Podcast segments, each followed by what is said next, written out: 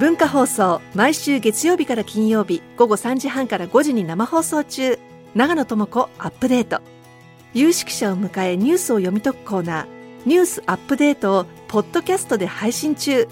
お聞きのポッドキャストアプリから長野智子アップデートで検索してください。大竹紳士交友録毎週金曜日は経済学者の金子勝さんです。どうも、うん。こんにちこんにちは。は。こんにちはうん。まあ今日のテーマはね、はい。すべてがごまかし、すべて。すべて。もうちょっと国民をバカにしてしてる。でもそれはなんか与党のやってることですか？国会のやってることですか？もう安倍、あの岸田さんだね。岸田さん。うん、あの裏金自民党はい。がおかしい。で。結局検察の方針を見てると、はい。安倍派のいわゆる事務総長経験者5人は不,、不起訴、はい。で安倍派と岸田派それからの、えー会計責任者と二階派の秘書官を立件すると。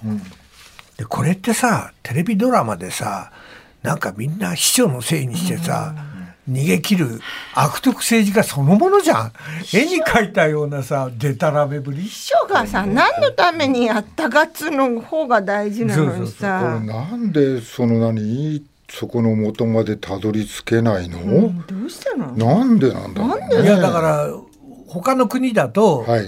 連座制でん。会計責任者が問われると、もう自動的に政治家も。いっちゃうように近いくらい、あの連座制が強い関係がああるんだけど、日本の場合にそこのとこが、あの抜け穴になっちゃってるから、共謀関係を証明しないと、そのダメだって。だけど知らないわけないじゃない。っていうか秘知書がらないわけさないよ。ないだろうそんな個人の思惑ですか？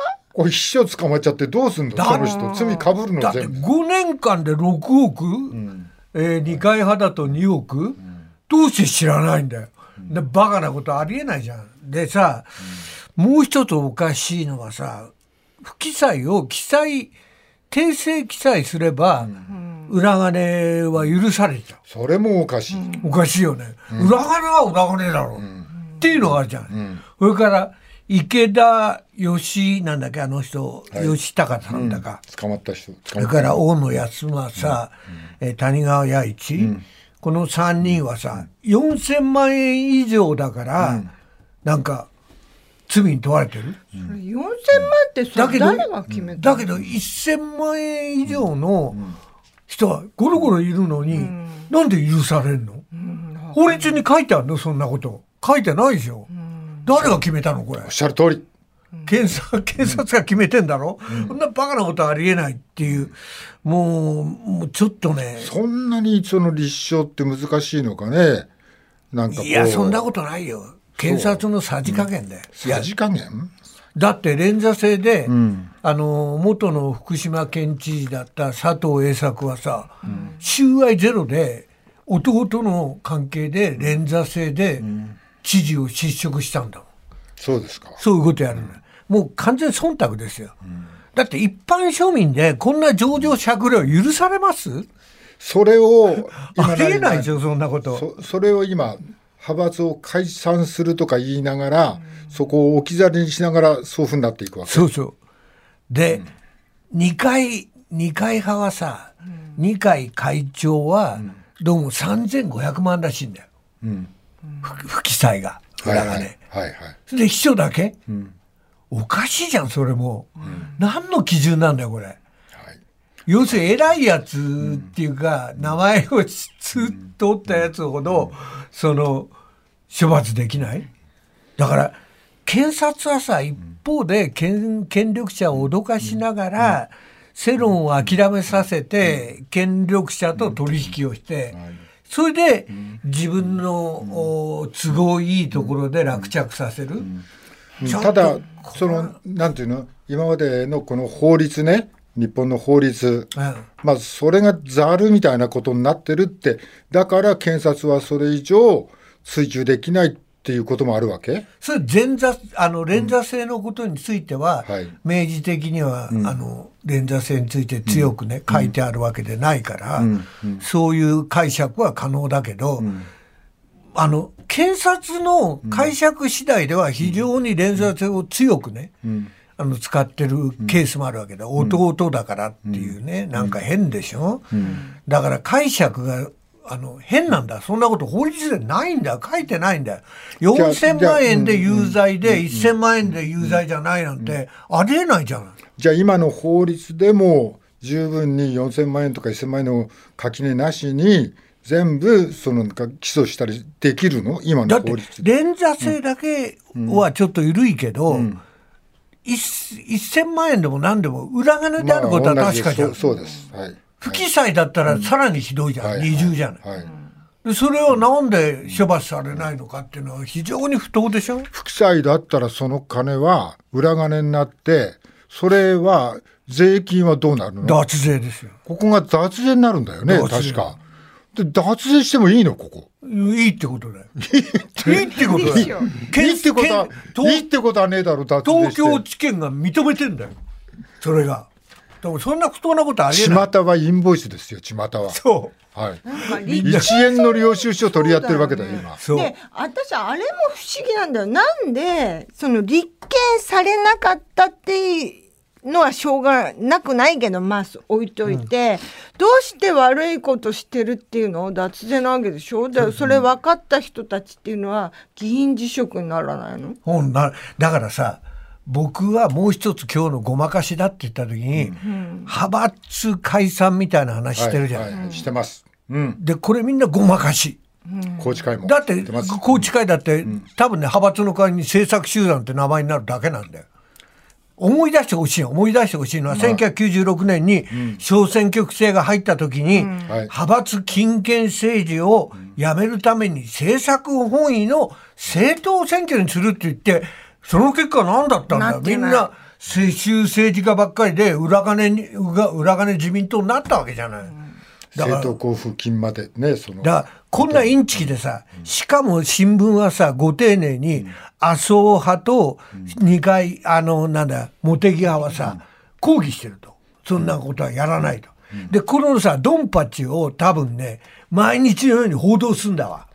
で、あたかも派閥解散が改革であるかのように演出するんだ。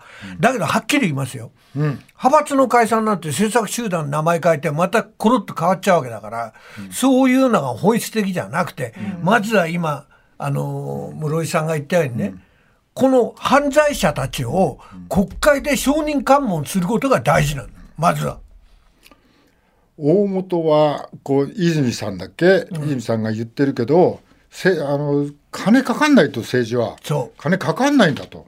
そうだよ。選挙金かかってんだと。そう。選挙に金かかるようにしたんだって言ってたけどね。まあだけどそれもあるけど、まずはあの問題の本質は、この犯罪であるものが野放しになってることを、国会の中にこれを見ちゃいけない、あのこのまま放置しちゃいけないと。そうだ。からまずは安倍派5人衆、岸田派の会長である岸田、それから二二階派の会長である二階派、それから悪質な下村、その他は全員証人喚問しなきゃダメ。証人喚問してもしそれでも彼らがしらばっくれたら、検察審査会に引っ掛けなきゃダメ。でもそ絶対だうでもそうはならないだろう。ならないかもしれない。でも、そうしたら選挙で落とすしかないじゃない。証人喚問ってさ野党がこの人って挙げてそれってすんなり通らないの？通らないよだってでも議員だから答えるど国会対策委員あのなんで委員長同士の話し合いで抵抗すれば抵抗するほどやましいってことじゃない、そこはっきりは報道に載せるべきだよね。そうそう。だから派閥派閥争いなんて本質的じゃないってことをはっきりさせる上ではそのことをやる必要があるしその上でなおかつ言わなきゃいけないのは企業団体献献金の禁止か政党助成金をやめるか二択ですよ。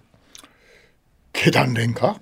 経団連がやめるか、だって政党交付金もらってんだから、それから2番目は前連座制をもっと強化する、会計責任者がもう首にあの捕まったらもう自動的に議員もあの資格停止にしなきゃいけない。加えて加えて言うなら世襲もだよね。接種だけど、すこのこの問題に限って言えばね、さらに言えば、あの20万円以上のみ、あの記載しなく、はいはい。あの、うん。記載するっていうなってるわけでしょ。はい。もともと5万円だったんだよ。もともとの案は。5万円にすると、それから中身をネットで公開する。と、いうことをしっかりやるっていうことを最低限やらなかったら再発防止にならない。今まで。派閥なんかを政策集団の名前に変えても 何も変わらない。えでも。今まで一番欠けてたのはやっぱりその透明性だよね。そう。こうなんか全部つまびらやかにしていくっていうのがやっぱり一番欠けてたよね。そう。うん、でね、本当言うとね、今日やりたかったのは、バブルなんだわ。バブル。今ひどいじゃない、3万6千円。一時上がって。はい。えー、円も今148円まで。148円、でなんでそれを言うかっていうと、安倍さんはあらゆる悪事をバブルで乗りこ乗り切ってきたんですよ。それが手法なんですよ、そのためには日銀にも株を買わして今や株式市場の7%を日銀が持って最大の株主になっちゃったのは、絶えず彼は悪事をするとバブルを起こすんだよ。株株を上げてね、でみんな曖昧にして株さえ上がれば政党支持率上がるっていう。えー、そこまで考えて。やってます。いやそうだった。いやってるのが新ニーサなんですよ。1800万円まで非課税にしてみんな乗り遅れになってやってる。みんな生活が苦しいからさ。で適当にミドルクラスの人たちも預金金利が低いからでバブルに乗っかろう乗っかろうにしてで派閥問題とか裏金問題とかこんなものは全部関係なくなっちゃうみたいなねそういう人がいるわけだよ。だって個人のさ投資を呼びかけるってさありえなかったよね昔考えて国がさ。で本当言うと、そのバックにあるアベノミクスあるいはそれを支えてきた、そのリーフレ派とか MMT の議論についてしっかり批判したいわけ、本当はね。でそれはなぜかって言えばこのインフレの中でデフレ対策で物価を上げる政策を続けてさしかもこの中で円安バブルになってるわけだ。円安になればなるほど株価が上がるみたいになっていて、その一方で円安インフレで庶民は非常に苦しいわけじゃん。で円安インフレで誰が儲かってるかっつったら経団連企業で献金を儲けたやつだ僕が言いたいのは、はい。政治献金を出してるやつの経団連や大企業は潤うし潤うわけだ、その一方で税金それこそインボイスも含めて税金を払えてる払ってる大半の国民は苦しくてしょうがない、こういう経済政策をやりながらね、こんなバブルで株価株価が上がってるからいいだろうみたいな感じで問題を忘れさせるようなさせるようなね、そういう手法っていうのは許しちゃいけないと。政治献金がやっぱり多くそういうとこからき来ればその、まあ、い古い企業、まあ、それはみんな生き生き残っていっちゃう。そう。だからそそうするともう新しい成長率がだんだん落ちちゃって、おっしゃるおっしゃる通りこんな政策がうまくいかないのは、もう GDP はドイツに向かって4位になり、はい。一人当たり GDP はイタリアにも抜かれて最下位になってるわけだ。で、韓国にも抜かれるようになってるわけだ。こんな失敗した政策をみんな誰も批判しないっていうのはいい良くないわけだ。で、その結果またバブルを起こしてね、それで目くらましになるっていう、こういうやり方に対しても我々は怒んないと、だってもう、こう昔と違ってさこんな危ない状態でバブルやったらさ、弾けたらさ日銀もダメになるよ。日銀も大量に株持ってるから、だからそういう意味では今度のバブル崩壊が起きた時は中央銀行が壊れちゃうんだよ。すごいバブル崩壊になるんだよ。壊れるとどうなる？だから信用がなくなっちゃうからもう円もその投げ売りになったりか株も国債も投げ売りになったありっという間にようなこと株も下がるそういうことも起きる。そのぐらい苦しくなってる。